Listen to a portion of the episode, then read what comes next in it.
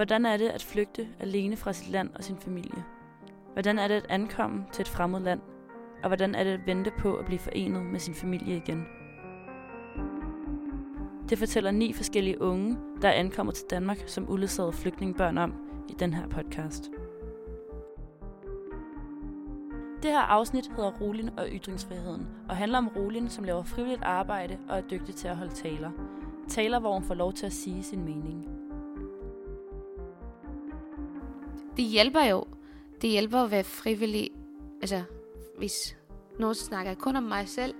Så når jeg går ud og fortæller for eksempel om en flugthistorie, og, øh, eller for eksempel, øh, hvordan jeg, jeg oplevede demokrati i Danmark, eller hvordan jeg har det her i Danmark, hvordan, har jeg, hvordan jeg har integreret mig i samfundet og sådan noget. Jeg føler, at jeg gør noget for Danmark. Altså, jeg betaler tilbage. Rolin er 21 år. Hun er kurder, født og opvokset i Aleppo i Syrien. Her boede hun med sin familie bestående af mor, far og to store brødre. Da krigen brød ud, blev børnene nødt til at flygte. Det er dyrt at flygte, og familien havde derfor kun råd til at sende børnene afsted en af gangen. Rolins ældste bror kom til Danmark i 2014. Den næstældste kom hertil et år senere. Rolin kom som den yngste af de tre til Danmark i marts 2016. Nu bor hun i Holbæk og går i 2. HF. I 2018, der var noget, der hed Ong til Ong. De fang Ong til Ong her til, i Holbæk. Og min, faktisk min, kam, øh, min kollega i NATO, som hun var også frivillig der, øh, så hun sådan snakkede meget om det, og sådan og tænkte, okay, det her, jeg vil også lige være, kigge, hvad det er, og det var meget sådan spændende for mig. Øh, og så begyndte jeg sådan at deltage af flere aktiviteter her i Holbæk, og blev også frivillig. Og så her i, i marts måned, øh, blev jeg ringet op af min, en, en af mine venner, venner, sådan, vil du ikke lige være med, og sådan, bare sådan fortælle lidt om, hvordan du har oplevet demokrati i Danmark, og hvordan det er, og sådan noget. Jeg tænkte, jo, hvorfor ikke? og så sådan, sådan er jeg begyndt på at være på øh, Edifunk. Siden 2018 har Rolin været medlem af Dansk Flygtningehjælp Ungdom. Her får hun lov til at hjælpe andre flygtninge, blandt andet ved at fortælle sin historie om flugt, demokrati og de holdninger, hun har dertil. Holdninger, hun ikke måtte fortælle i Syrien. Rolin har deltaget i det projekt, der hedder Udtalt. Udtalt er et projekt startet af Defunk, lavet til unge, der vil sætte sit præg på samfundet. Projektet består af både demokratiske fællesskaber og debatuddannelse. Og, og så har jeg været sådan deltaget i et projekt i, i Defunk, der hedder, der hedder Udtalt, og det handlede om at øh, om demokrati og at man, man skal sådan kæmpe og brænde for en sag, mm. hvis man har en.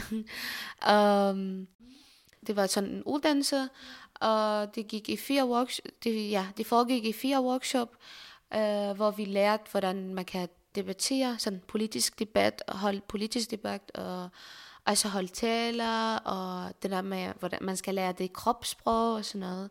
Og man, vi har også lært, hvordan man kan lave interview med folk, uh, som journalist. uh, ja, så det var sådan forskelligt.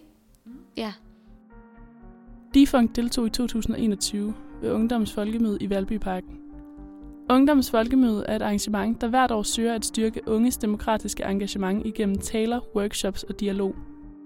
Ja, det var faktisk, for Defunk var det første gang, hvor de deltager i Ungdoms Folkemøde. Uh, øh, vi, uh, Ja, øh, fordi du ved, det der udtalt projekt, mm. øh, øh, som slut, øh, vi skulle have en produkt, hvor vi slutter vores uddannelse på, med, og ja, min produkt var, at øh, jeg skulle holde en event sammen med to andre, mm. og vi skulle lave øh, en Kahoot, agtig, øh, hvor, vi, hvor det handlede om, hvor svært det er at få dansk statsborgerskab. Og vi lavede øh, sådan ni spørgsmål, hvor publikum skulle deltage i. Og vi har lavet også sådan en øhm, øh, um, uh, invitationkort, sådan på en sådan pasagtig dansk pas, hvor der står, jeg har den, jeg skal nok vise den senere, hvor der står, at uh, lad os se, om du kan, uh, du kan vinde dansk statsborgerskab, et eller andet, så kom til vores arrangement klokken, bla bla bla. Det er det, og det, det, ja, det var den. Og så havde vi, jeg holdt tale om demokratiet her yeah. i Danmark. Og det var mig, der lukkede øh, ølkassen i år. Og hvad er ølkassen bare for dem, der ikke ja, ølkasse er en stor ølkasse, og det er, hvor man holder tale på. Ja, Hvordan var det at stå der? det var, altså, det var virkelig fedt, og jeg er virkelig stolt. Men selvfølgelig, altså, man, man er også nervøs der, altså, man bliver nervøs også. Jeg er også, jeg er virkelig stresset person. Så sådan, hver gang jeg tænker, hver gang jeg siger noget, kan I høre mig? kan I høre mig? Men det var fedt, altså, man føler sådan, altså, står jeg virkelig her? ja, altså, ja.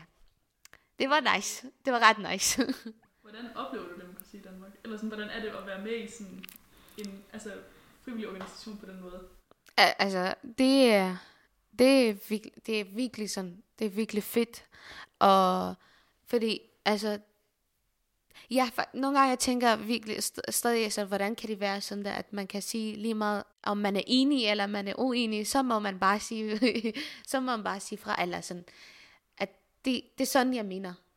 Det betyder meget, fordi det er noget, vi, vi blev sådan altid tilbageholdt, at den der må jeg ikke sige, den der må jeg ikke sige. Altså, eller for eksempel selv, hvis jeg, skulle- jeg skulle sige, at jeg er koder, der var Syrien, ikke? det var et problem, fordi man var sådan bange for, ej, vil det acceptere mig eller ej? Vil det skabe et problem for mig eller mine forældre eller ej? Sådan. Det var sådan, så jeg, da jeg kom her til Danmark og hørte, at man kan sige alt muligt, og lige meget hvad du synes om tingene, så skal du bare sige det, så tænkte jeg, wow! og i starten var jeg sådan bange for, altså i starten, det var ikke sådan med det samme, bare at jeg er koder og sådan noget, ikke? Sådan, det var sådan der, må jeg gerne sige det? Må jeg gerne sige sådan der? Eller hvis man er uenig med læreren og sådan noget, ikke? Så var det sådan et stort skridt for mig. Der er et lys i øjnene på Rolin, når hun fortæller om defunk. Det er tydeligt at mærke, at det betyder meget for hende at være med. Jeg føler, at jeg gør noget for Danmark. Altså, jeg betaler tilbage, vil jeg sige. Altså for eksempel, når jeg taler om flytning, og at der er for eksempel, der er stadig nogen, der bor i for eksempel i lejren i Grækenland. Der er stadig nogen, der har brug for hjælp. Sådan, ja. Og jeg har det fint, fordi jeg ved, at når jeg siger sådan noget, når jeg, jeg, fortæller, altså, jeg fortæller det til nogen, som vil gerne hjælpe, så er det også et hjælp for mig. Det har hjulpet mig virkelig meget med det, at jeg, jeg har altid været social, men ikke på den måde, hvor kom, kom ud og tale, øh, hvad jeg synes, og hvordan har jeg oplevet og sådan noget. Men det var en af de, sådan, der virkelig støttede mig, og sådan tænkte, nu skal du bare komme frem. At hjælpe handler ikke om at bruge penge, eller at man skal selv være et sted, hvor de har brug for hjælp. Men man kan for eksempel gå, begynde at snakke om det. For eksempel, man kan kun at begynde at tale om det, så er det et hjælp, fordi så folk, altså, så får de vide, at hvordan mennesker har det.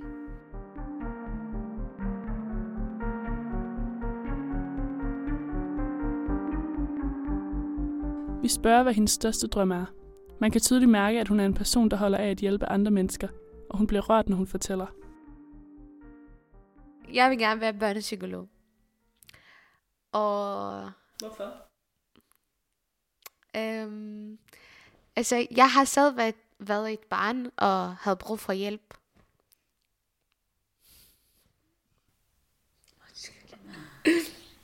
ja. Det er derfor. Ja.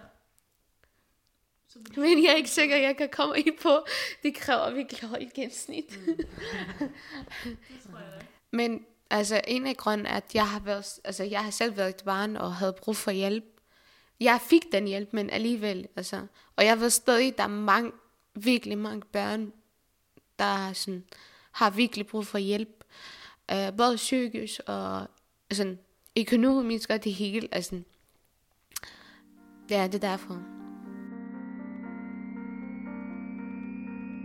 Du har lyttet til Rolin og Ytringsfriheden, det 8. afsnit i De Uledsagedes podcast. Interview og tilrettelæggelse var lavet af Ravnhild Rysgaard og Olivia Levin fra radioholdet på Grundvis Højskole i efteråret 2021. Musik af Roni Herrelsen Nielsen. Podcasten er lavet i samarbejde med forfatterne bag bogen De Uledsagedes Bog, Michael Graversen og Mads Nygaard.